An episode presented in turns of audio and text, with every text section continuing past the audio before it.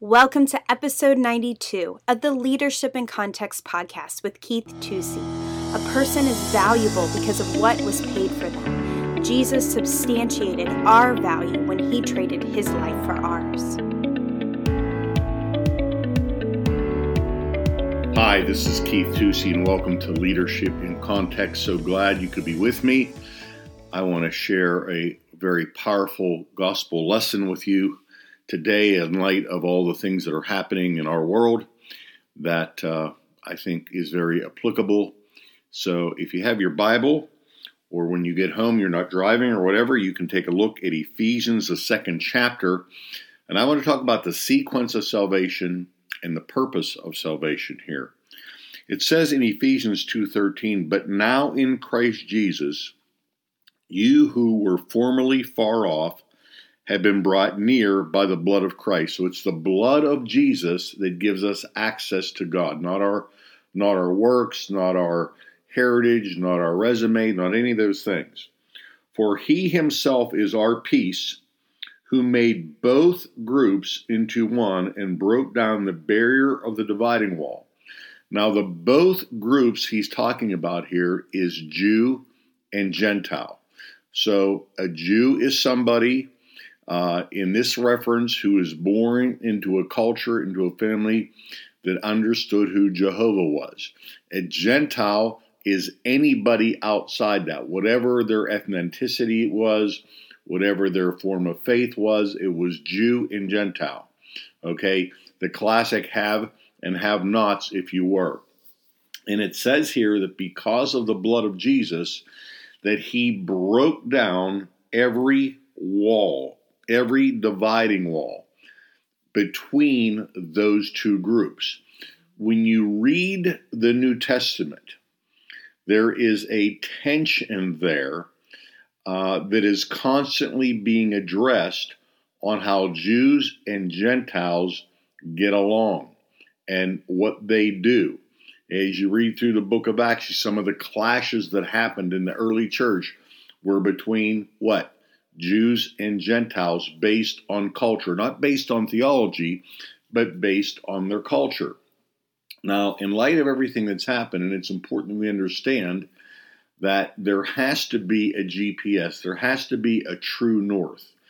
And that true north is God's word. Whether you're a believer or not a believer, it's the word of God that is still true. And by the way, there really is one race. The Bible teaches there is one race. There is the human race. And there are different ethnicities that are part of that race. And the Bible doesn't attempt to make them one. Uh, the Bible attempts to make those who are believers in Jesus Christ one, to have a, a culture that's in the kingdom. Uh, technically, there's no such thing as a multicultural church in God's eyes. There's uh, churches that have multi ethnicity, but we should have a kingdom culture. A culture is where you walk out your values, where you live out your principles, and where you live out your priorities. And it says that Jesus knocked down this dividing wall.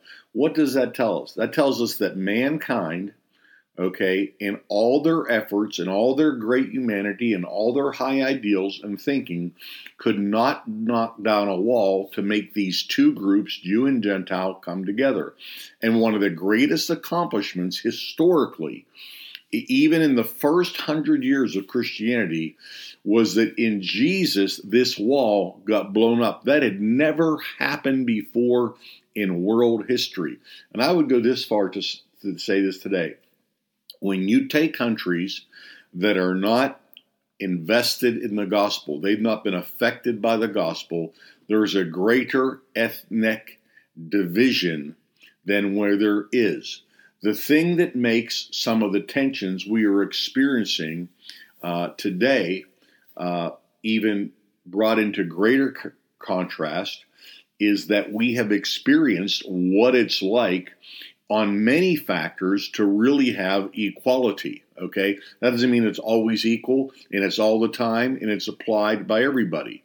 Uh, but the fact is that we have very prominent people of any race, every creed, every color that operate inside of our borders. So we know that that is feasible and it's doable.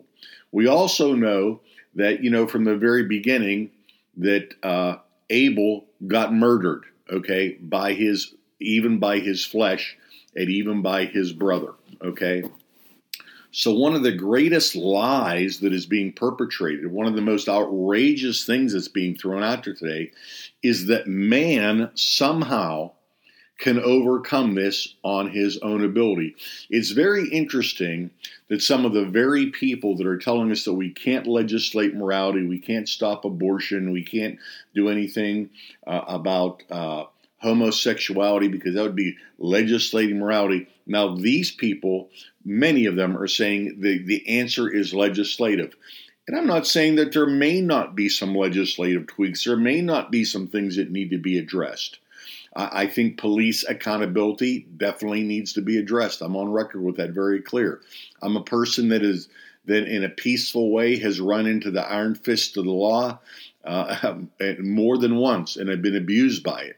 Uh, for peaceful, nonviolent demonstrations, for taking a stand, for being beat up for what I believe in. Okay, not because of my actions, because of what I believe, literally. Okay, so to suggest that somehow we can mend this and we can fix this without God, he said he knocked that wall down. And let me just give a prophetic warning. Anybody who's putting a brick on the wall that Jesus is tearing down is resisting God and is in trouble. They are resisting the spirit of grace.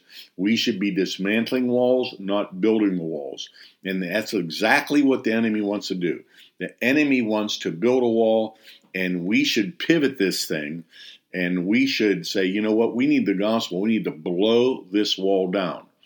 Now, let me make a radical statement to you. You need to understand the ethnic diversity, that's not even the right word, the ethnic tension or wall between Jew and Gentile at that time for the most part, remember there's many different ethnicities that fall into that Gentile group, but for the most part, in New Testament times, was greater than the cultural differences between most blacks and most whites today. Say, well, how could I say that? Well, read the Bible, read history.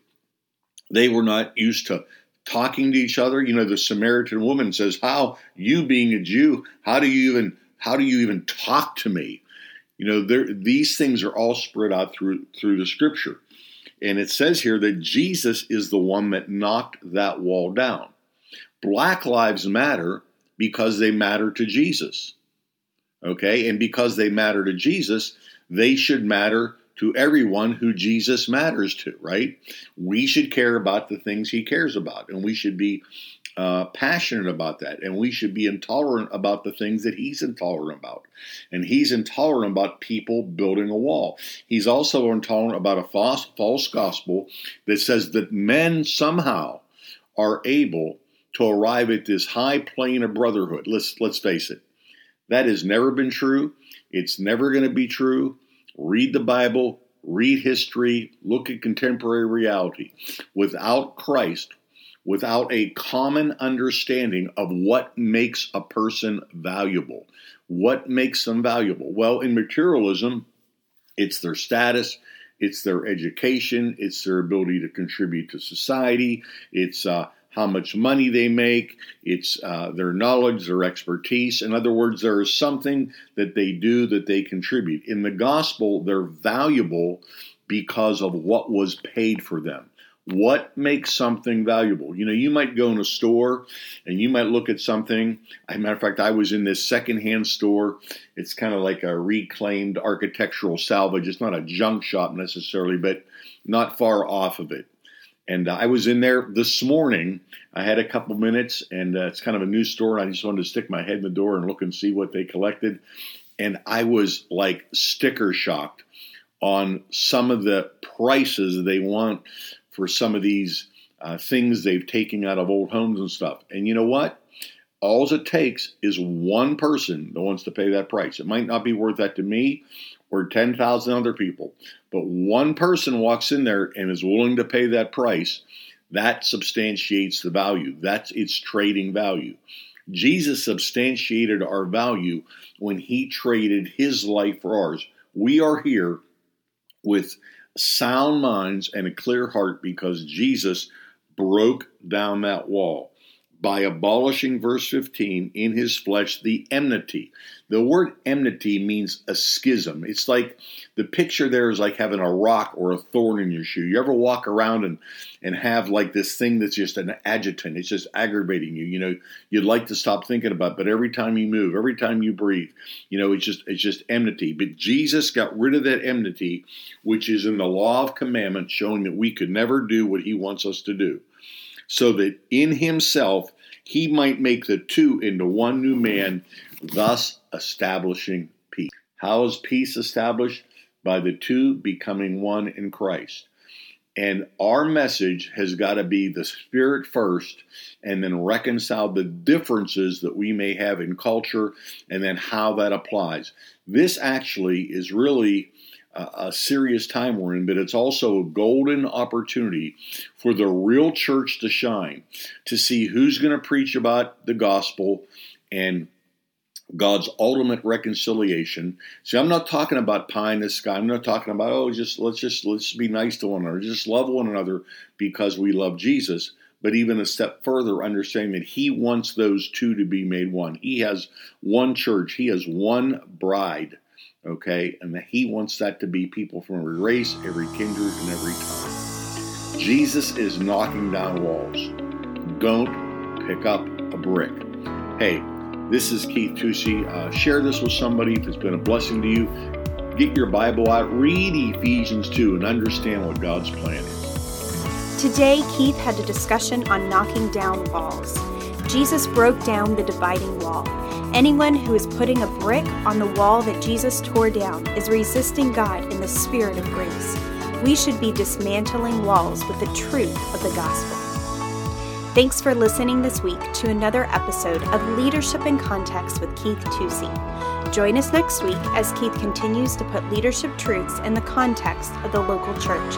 As always, subscribe, like, rate, and share our podcast.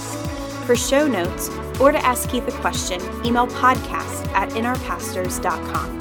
If you would like more information, you can check out our website, find us on Facebook, or follow us on Instagram at In Our Pastors. See you next week.